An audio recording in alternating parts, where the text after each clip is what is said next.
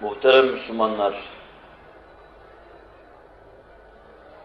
Cenab-ı Hak bu defaya kadar birkaç kere huzurunuza çıkma burada, bu camide, bu kürsüde, hutbede bulunma imkanını bahşeyledi.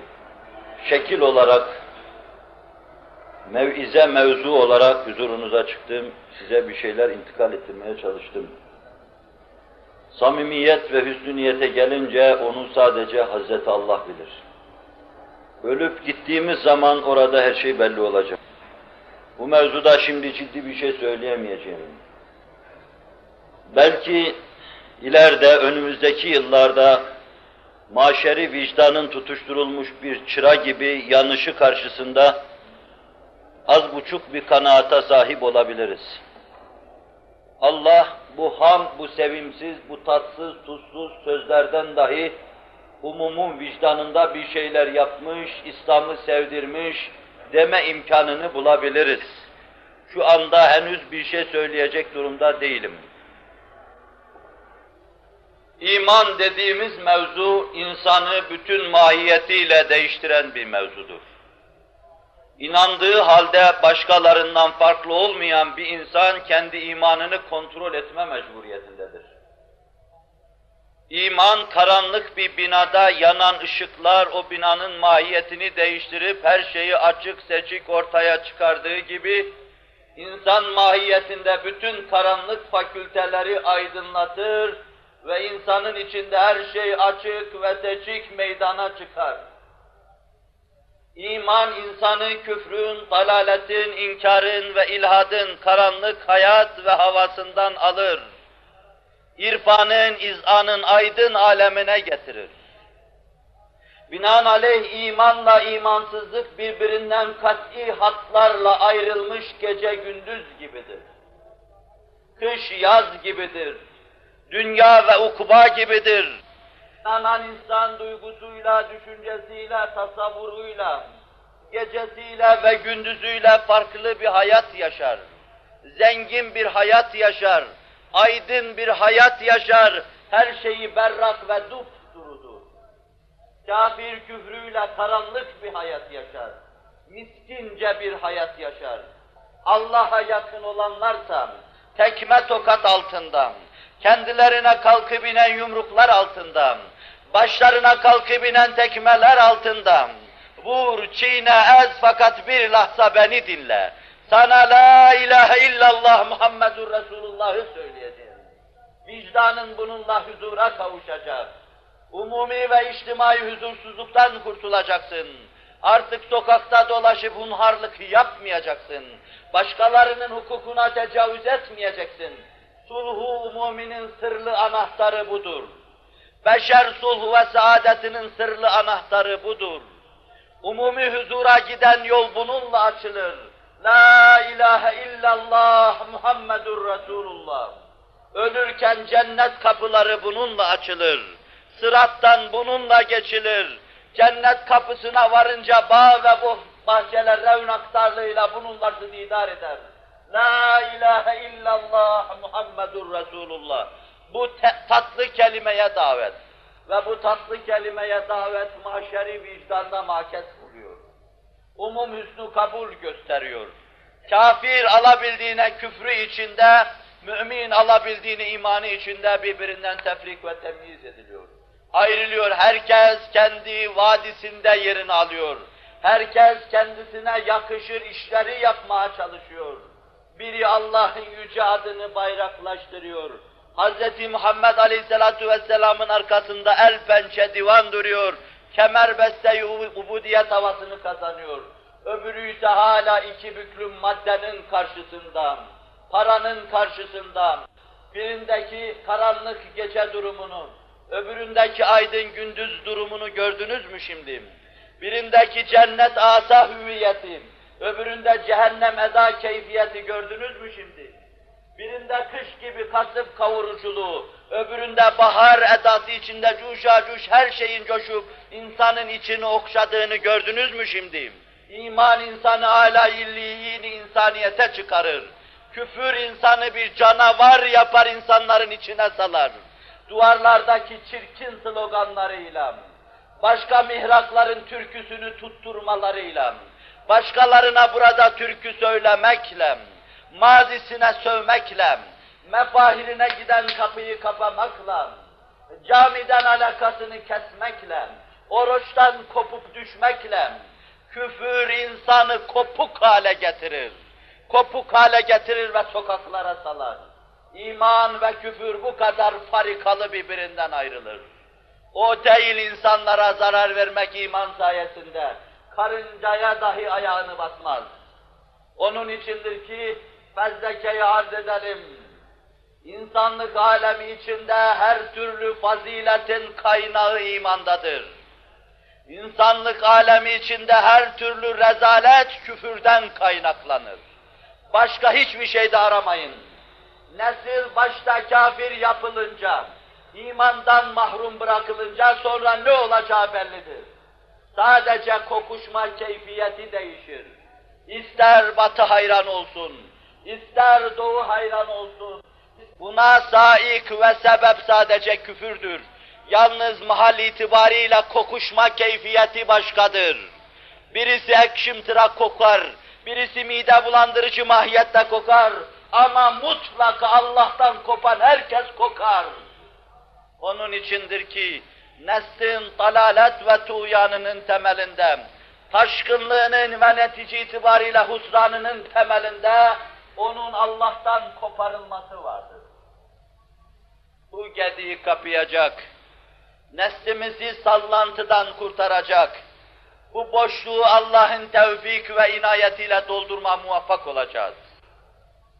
Ama Mesih ede enfasıyla, gönüllere tatlı hayat nefretmesiyle, o sloganıyla, yazısıyla değil, o insan öldürmesiyle ve canavarlaşmasıyla değil, insanlığıyla insanlara hükmedecek, muhabbetiyle kendisini insanlığa kabul ettirecek, sokak sokak, vadi vadi dolaşacak, La ilahe illallah Muhammedur Resulullah diyecek.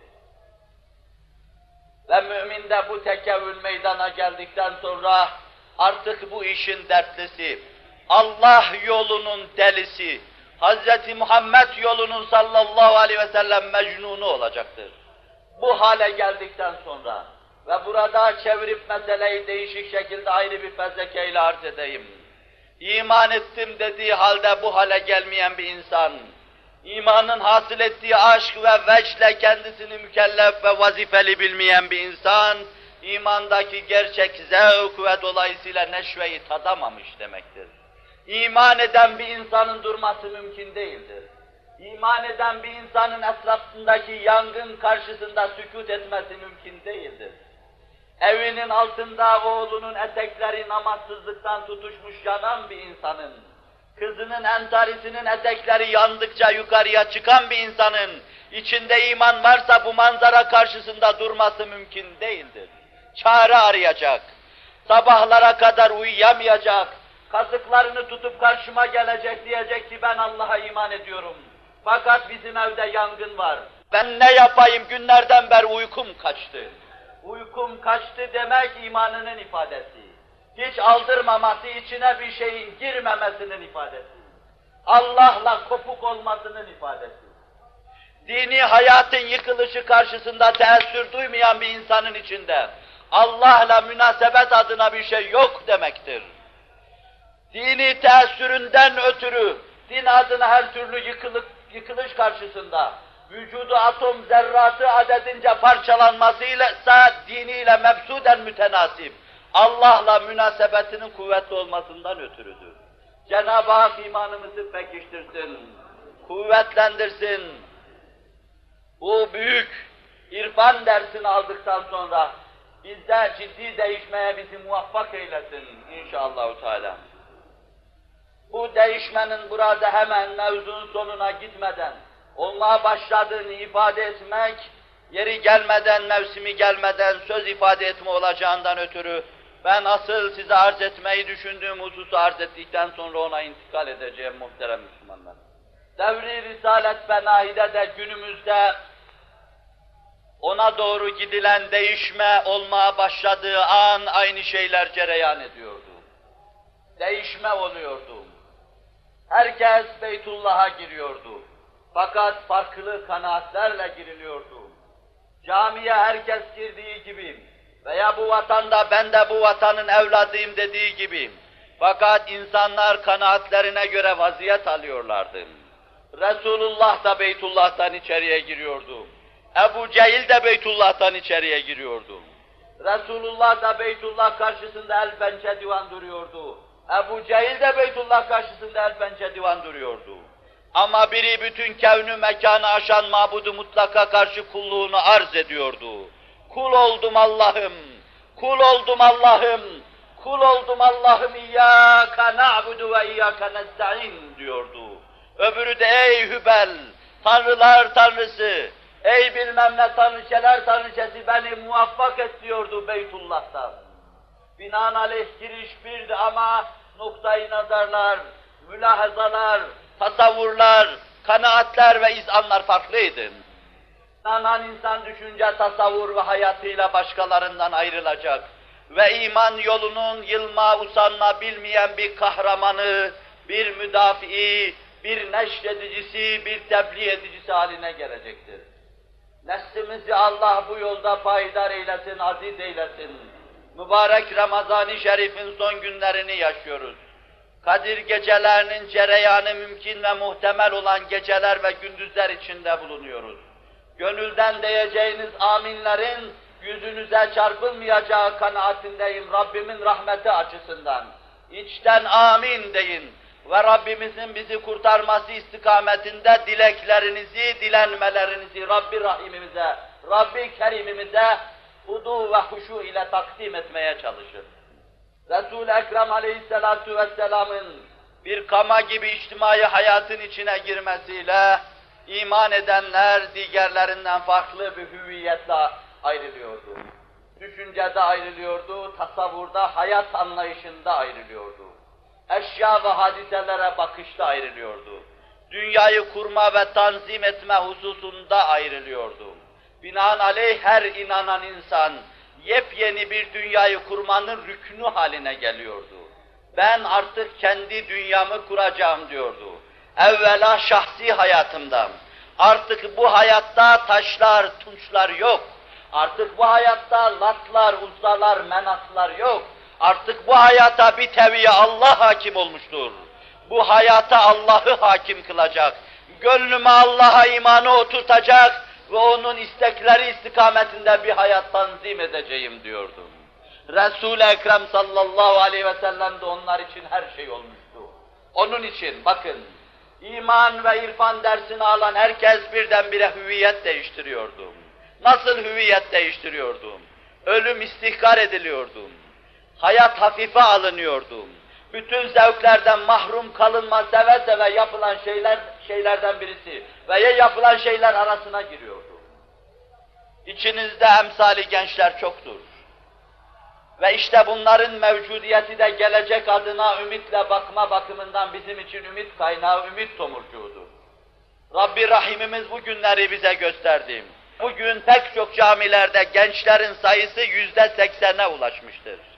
Ve bunlar aşk ve vecd adamı halindedirler. Allah'a hamd ve sena olsun. Ben bir hutbe okumuş olmayayım ki, minberin sağında, solunda, karşısında 11 yaşından 20 yaşına kadar hıçkırıklarla hutbe dinleyen delikanlıları görmüş olmayayım. Bu ise gelecek adına Hz. Muhammed'in yolunda büyük beşaretler vaat edici bir husustur. İşte devri Risalet Benai'de de bu hava vardır. İçinizde emsali bulunan gençler ve delikanlılar gibi, Sa'd ibn Ebi Vakkas gibi, Zübeyir bin Avvam gibi, daha 13, 14, 15 yaşında kimseler, mefkari mevcudat Efendimizin yanında yerlerini alıyorlardı. Ana ve babasını terk ediyordu. Ana ya küfrü bırakırsın veya ben seni bırakırım. Baba ya küfrü bırakırsın veya ben seni bırakırım diyordu. Kendi kendi terencamesini anlatırken Sa'd ibn Ebi Vakkas diyor ki ben Resul-i Ekrem'e gidip iman ettikten sonra bir delikanlıydım. Anam bana karşı boykot ilan etti. Belki çok defa dövdü, vurdu, başımı yardım. Çok defa beni bir yere kapadı, kilitledi, hapsetti. Çok defa günlerce beni aç susuz bıraktı. 14-15 yaşındaydım. Ama la ilahe illallah Muhammedur Resulullah demeden vazgeçmiyordum. Nihayet bunlarla beni sindiremeyeceğini anlayınca, 10 günde aç bıraksam ölecek fakat dönmeyecek bunu anlayınca, anasına karşı refik ve şefik hislerini, tarih yolunu seçti. Bu defa kendisi aç durmaya başladı Hindular gibi. Bu defa kendisi yemek yemiyordu. Eve girdim bir gün ben, bensi sararmış, ayaklarının takatı kesilmiş. Dininden dönmezsem yemek yemeyeceğim diyordu. Bana çok dokundu. Beni sinesinde, bağrında büyüten anam, beni Allah'tan, Resulullah'tan koparmak, sapık düşünce ve ideolojilere saptırmak için aç duruyor ve bir şey yemiyordu. Dedim ki vallahi anam, şunu katiyen bil ki, şuracıkta açından ölsen dahi ben Resulullah'tan dönecek değilim diyordu. Ve dönmüyordu Sa'd ibn Ebi Vakkas. Din birinci planı alıyor. Allah muhalla mevkiine gönüllerde oturtuluyor iman ve irfan olarak. Bu ise beşerin yeniden kurtuluş yoluna girişi demektir Allah'ın tevfik ve inayetiyle. İman, küfürden insanı ayırıyor. İman ettikten sonra mümin bir farklılık kazanıyor. Hayatı ve hayata ait her şeyi istihkar ediyor. Sa'd ibn Ebi Vakkas şerefli bir aile içinde. Yemesi, içmesi sofralarıyla şerefli bir aile içinde ama bakın o çileli günlerde Resul-i Ekrem'in arkasında geçirdiği günlerden birinden meydana gelen tabloyu size arz edeyim. Diyor ki, biz yiyecek içecek şey bulamadığımızdan ötürü iman ettiğimiz için ağaçların yapraklarını, kabuklarını yiyorduk. Bununla medarı maişetimizi temin ediyorduk. Ve koyunlar gibi de tabi yapma, artıkları o şekilde dışarıya atma durumuna maruz idik. Ay ancak hayvanlara yakışır şekilde bir şey oluyordu. Ve hele bir defasında, hadis kitaplarında görüyoruz. Resul-i Ekrem'le bir gece giderken, o kadar aç bir ilaç idim ki, ayaklarımın takatı kesilmiştim. Bir yerde idrar yapmak için oturdum. İdrarın yere temasından aşağıda bir cisim olduğu kanaatine vardım. Karanlık geceydi, el yordamıyla kurcalayınca bir deri parçası buldum. O kadar sevindim ki, onu getirdim bir yerde az ısıttım. Ondan sonra yedim. 24 saat dizime derman getirdi, bunu bana lütfeden Allah'a hamd ve sena ettim. İmanlı yaşama bu kadar zor hale gelmesine rağmen, hiçbir imanlı iman ettikten sonra dönmüyordum. Yolunda sebat ediyor ve çevrenin kendisine uymasını temin ediyordu. Küfrü yılanın, çıyanın yuvası sayıyordu. Oraya dönmektense hadisin ifadesiyle cehennemin içine girmeye razı oluyordu. Ama imanda sabit kadem yaşıyordu, dişini sıkıyor ve dayanıyordu.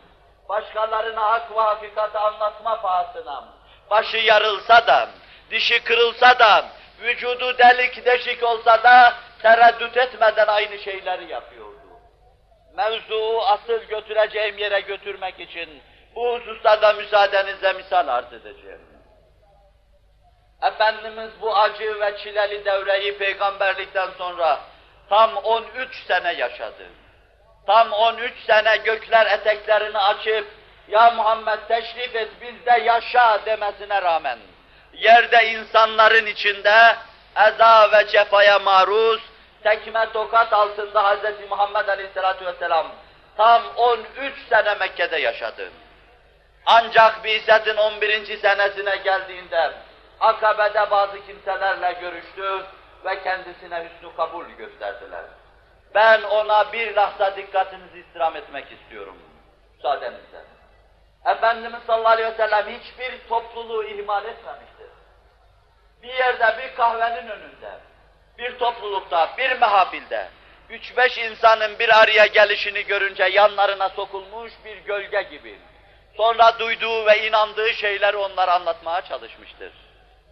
Ve Hazreti Ayşe'den, Meazide dinlediğimiz şeyler içinde görüyoruz ki, o hacıların şimdi bildiği Mina'da, Akabe dediğimiz tepeciklerde tepeciklerin arasında, panayır maksadıyla gelen ne kadar Arap kabilesi varsa, hepsinin yanına sokulmuş, hepsiyle temas temin etmeye çalışmış, hepsiyle meşgul olmaya çalışmış ve fakat hiç hüsnü kabul görmemiştir Resul-i Ekrem aleyhissalatu vesselam. Vadi vadi dolaşmış, yılmamış, usanmamış, Allah'tan aldığı iman ve irfan dersini etrafındaki insanlara intikal ettirebilmek için iki üç kişiden ibaret her topluluğun yanına sokulmuş. Ne için buraya geldiniz demiş. Ticaret yapmak için. Daha iyi bir ticaret yapma yolunu size öğreteyim mi? Dünyadan bazı şeyleri feda etmek suretiyle dünyevi ve uhrevi huzurunuzu temin edeceğiniz bir ticaret yolunu size göstereyim, göstereyim mi? Ya eyyühellezine amenu hel adullukum ala ticaretin tuncikum min azabin alim. Ferman-ı Sübhanesiyle Kur'an-ı Kerim anlattığı gibi sizi azabı elimden, dünya ve ahiretin can yakıcı azabından sizi kurtaracak bir ticarete yol göstereyim mi? Diyordum. Yanlarına oturuyordum. Bir şeyler anlatıyordu, yüzüne bakıyor, hüsnü kabul göstermiyor, yanından çekip gidiyorlardı. Bu senelerce sürdü Resul-i Ekrem'e karşı yapılan muamele. Peygamberimizin mualla mevkini düşünecek olursanız, ayak takımına kadar yanlarına sokulup meseleyi anlatmasın, onlarla hemdem olmasın, gece gündüz beraber kalması, o yüce şahsiyet için ne kadar ağır bir şey olduğunu herhalde tahmin edersiniz. Bizim gibi bir insan değildi. Gökler o ayağını basmakla etekleri mücevherlerle dolmuştu.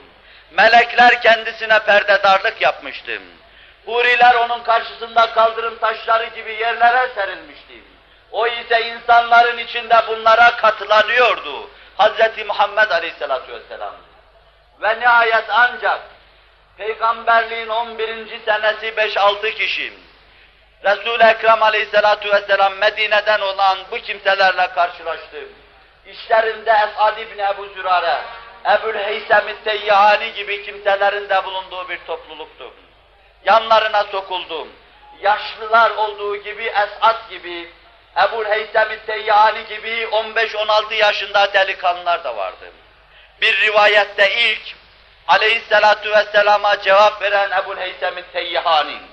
Başka bir ifadede de Esad İbni Zürare'dir ki, Efendimiz Medine'ye gelmeden de vefat etmişti. İcabet etmiş, hüsnü kabul göstermiş ve fakat gül devrini göremeden vefat etmişti. Altı kişiydi bunlar. Her derde isimleri derman olabilecek altı kişi.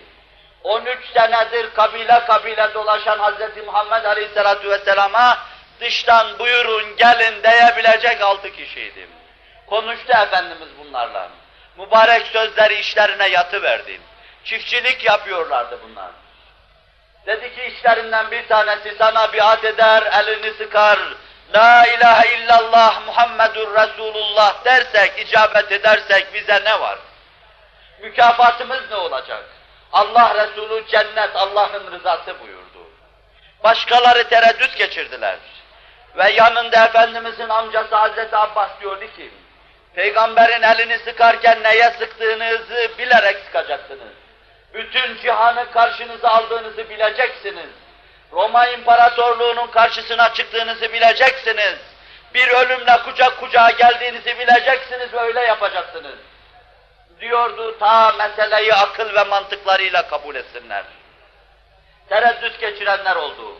Ebul Heysem-i Teyyihani veya Esad İbni Zürare ok gibi yerinden fırladı. Ne diye bu adama biat etmiyorsunuz dedi ellerine kapandı. La ilahe illallah Muhammedur Resulullah dedi. Ve Resul-i Ekrem aleyhissalatu vesselam'ı Medine'ye davet ettiler. Ertesi sene gelen heyet dediler, Ya Resulallah bize mürşit gönder. Etrafa mürşit gönderen Resul-i Ekrem Mus'ab bin Ümeyr'i gönderdi. Ve bir sene sonra da sadece Efendimiz'i karşılamak üzere gelen kadın erkek yetmişten fazlaydı. Bir cemmi gafir halinde Efendimiz'i ziyaret etti ve Medine'ye davet ettiler. Yeni bir devir başlıyordu. Size tarihten bir vaka anlatmıyorum. İnanan insanın vaziyet değiştireceğini, yatak değiştireceğini, kanaat ve davranış değiştireceğini anlatıyorum. İnandım dediği halde yerini değiştirmeyen insanın vefat ederken imanının fayda vermeyeceğini anlatıyorum. İşte iman varsa coşkunluk ve heyecan hasıl edecektir. küfür ve dalalet karşısında sizi harekete getirmeyen imanın, kabirden sizi geçirmesi mümkün değildir. Sırattan sizi cennete ulaştırması mümkün değildir. İmanınız varsa yanıp tutuşacaksınız. İmanınız varsa yanan dünya karşısında mustarip olacaksınız. İmanınız varsa çoluğunuz, çocuğunuz karşısında mustarip olacaksınız. Nasıl işinizin düzeni bozulunca yemekten iştahınız kaçıyor. Bağınızı dolu vurunca yemekten iştahınız kaçıyor. Tütün tarlalarınızı dolu vurunca yemekten iştahınız kaçıyor. Tütün baş fiyatı istediğiniz seviyede olmayınca yemekten iştahınız kaçıyor. Size arz edeceğim. Mahsulünüzü dolu vurunca yemekten iştahınız kaçıyor. Mahsulünüz pazarda, piyasada fiyatını bulamayınca yemekten iştahınız kaçıyor. Şimdi Allah'ın sizin nazarınızda ne kadar kıymetli olduğunu gördünüz mü? Balyalardaki tütünlerin altında, çuvallardaki üzümlerden daha aşağı sizin nazarınızda. Hz. Muhammed sizin mahsullerinizden daha aşağı. Aksini ispat edebilir misiniz bana? Bir yerde Resulullah'a ait duygular yıkılıyor. Bir yerde Allah'a iman dinamitleniyor. Bir yerde Kur'an halinden dilinden anlaşılmaz kitap haline geliyor. Şu cemaat bine yakın, bine aşkın bir cemaattır. Bu kitabı Allah Fethullah Hoca anlasın diye değil, bu cemaat anlasın diye göndermiştir. Bu ilahi bir namedir. Allah'tan bir mesajdır size. Bu mesaja karşı alaka duydunuz mu? İçine baktınız mı? Sizden ne istediğini öğrendiniz mi? Kulak verdiniz mi bunun içindekilere? Sahip misiniz kitabınıza? Bir tütün balyası kadar alaka duyuyor musunuz buna? Zira siz ve biz onu üç asır evvel yarattık. Resulullah'ı üç asır evvel terk ettik. Allah'ı üç asır evvel terk ettik. Hükümete baş kaldırıyoruz. Tütün karşısında baş kaldırıyoruz. Hükümete meyve piyasası karşısında baş kaldırıyoruz. Ya bu Kur'an'ın terk edilişi karşısında, ya Resulullah'ın adının unutulması karşısında, ya Allah'ın gönüllerden silinmesi karşısında. Sen neredesin sorabilir miyim? Neredesin camide dururken? Neredesin sakal bırakırken? Neredesin Kabe'ye gitmiş olmanın külahını başında taşırken? Nerede emanetini Hacerül Esad'a tevdi ederken? Neredesin ve her gün la ilahe illallah derken? Yerini sormak isterim. Yerini sormak isterim zira mesele çok mühimdir. İnananların devrinde inanan insan tip ve vaziyet değiştiriyor. Duygu ve düşünce değiştiriyor. Meseleye ciddi sahip çıkma havası içinde sinesini açıyor. Bağrını açıyor. La ilahe illallah dedikten sonra ona bağlı her şeye sahip çıkıyordu. Bu kitap beni affetsin. Bu benim hayatımın gayesidir. Kırk küsür senelik hayatımda bundan başka da bir şey düşünmedim. Şu çatlak sesimle hep buna tercüman olmaya çalıştım. Ama yine beni bağışlasın.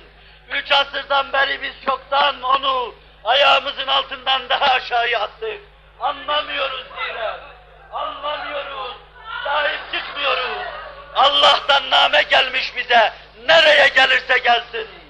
Başkasından gelen mektup ve name karşısında, başkasından gelen mesajlar karşısında, maşeri vicdanın titremesi ve ürpermesine mukabil, arşı ferşe bağlayan, ilahi ifade halinde akseden, mahbiti vahyi ilahi olan Hz. Muhammed'e gelen sallallahu aleyhi ve sellem, Kur'an karşısında, Kur'an karşısında beşerin ihtizazını bekliyoruz. Ona sahip çıkacağı devri bekliyoruz.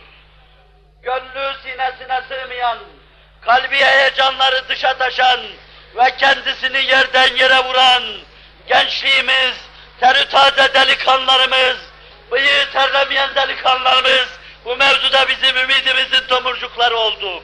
Onlara baktıkça istikbale ümit vaat eden istikbale ümitle bakabiliyor ve içimizi huzurla, sürurla dolduruyoruz.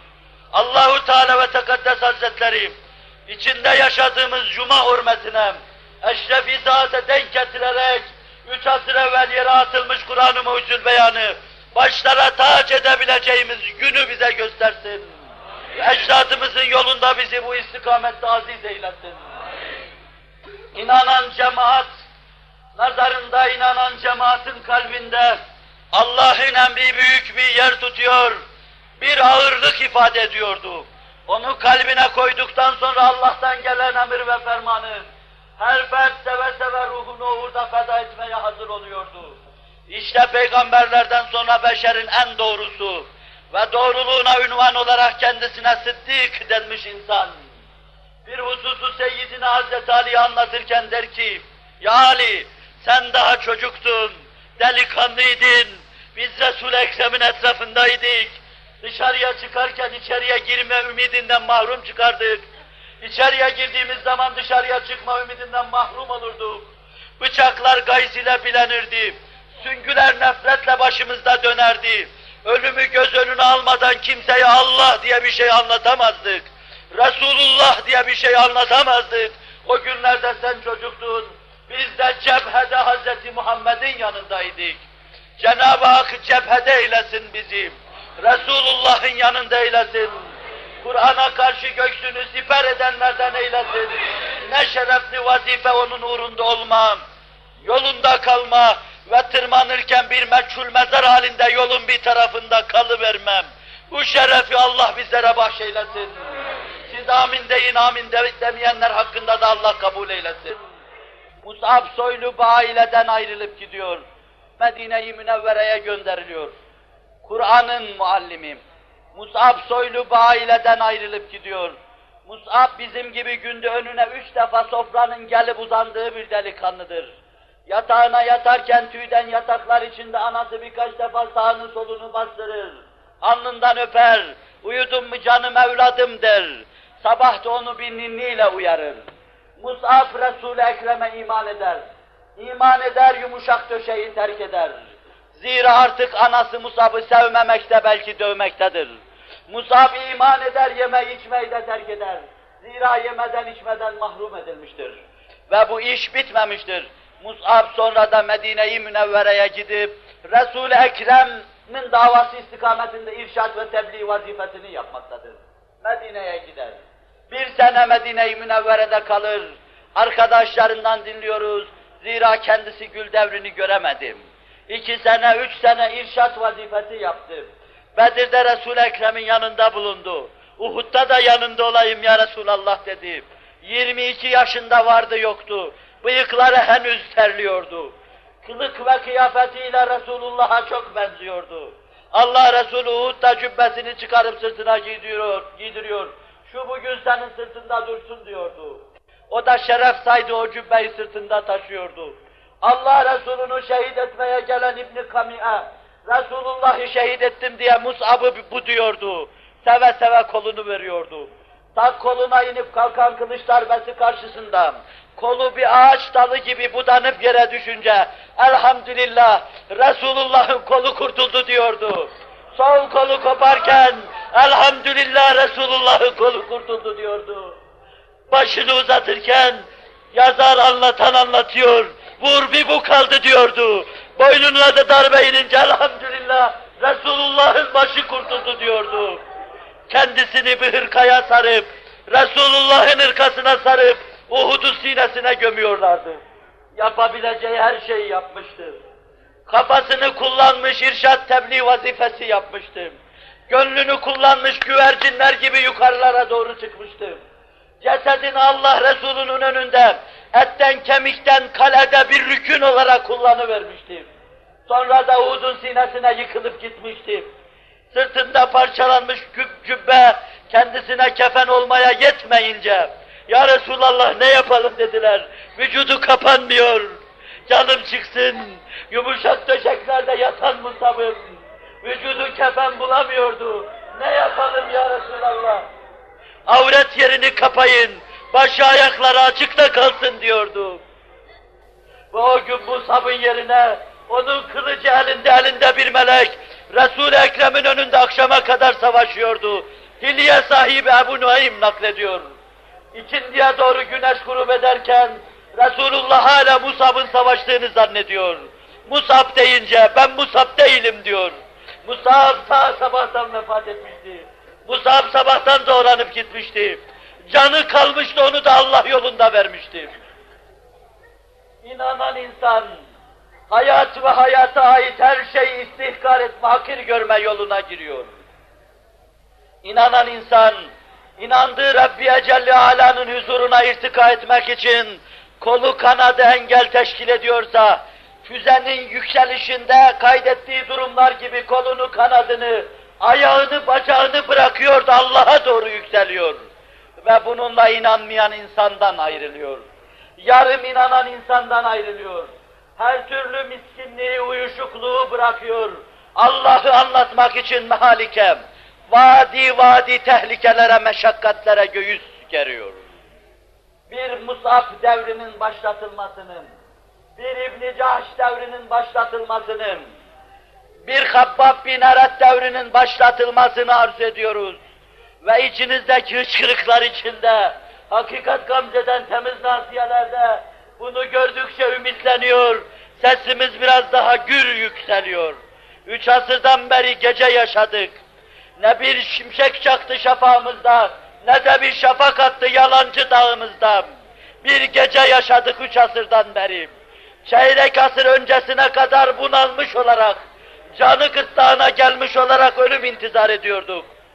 Beni bütün cürmümle ve cirmimle bilirsiniz, tanırsınız. 13-14 sene evvel buraya geldiğimde yine buraya gelmiş. Gönlüm inkisar içinde huzurunuza çıkmış. Yine burada sizinle dertleşme yolunu, maşeri vicdan uyarma mevzuunda lazım gelen şeyleri yapmaya çalışmıştım. Ama o gün kollarım böyleydi. O gün kollarım böyleydi, utanıyordum kaldırmaya. Milletime karşı, insanlığa karşı bir şey yapamamış. Onun için hizmet edememiş. Aksaçlarım ayaklarının altına süpürge yapamamış. Kirli suratım ayağının altına kaldırım taşı diye koyamamış. Neslime hizmet edememiştim. Yine de edemedim. Ama daha evvel tohum atanlar vardı. Tohum atıp da gidenler vardı. Sulayıp arka açıp içimizden çekilenler. Musab bin Ümeyr gibi işin gecesinde grup edenler vardı. Çilesini çekip gül devrini görmeyenler vardı. Kendilerinden 25-30 sene sonra zemin yüzü bahar eda yeşermeye başladı. Ve biz iliklerimize kadar bugün onu duyuyoruz. Şu hıçkırıkları boşa çıkarmayacaktır Allah. Şu amin deyişlerden ötürü Allah husran ve haybette bırakmayacaktır neslimizi. Üç asırdan sonra Eshab-ı Kehf'in uyanması gibi uyanacak. Memleketimizdeki bütün değer hükümlerine sahip çıkacak. Kıymetlerimize sahip çıkacak. Bir Medine devrini yeniden ihya edeceğiz. Allah'ın lütfu keremiyle, Resulullah'ın şefaatiyle. Allah sizi yeryüzündeki bütün ümmeti Muhammed'le beraber aziz eylesin. Yolunda kaim ve daim eylesin.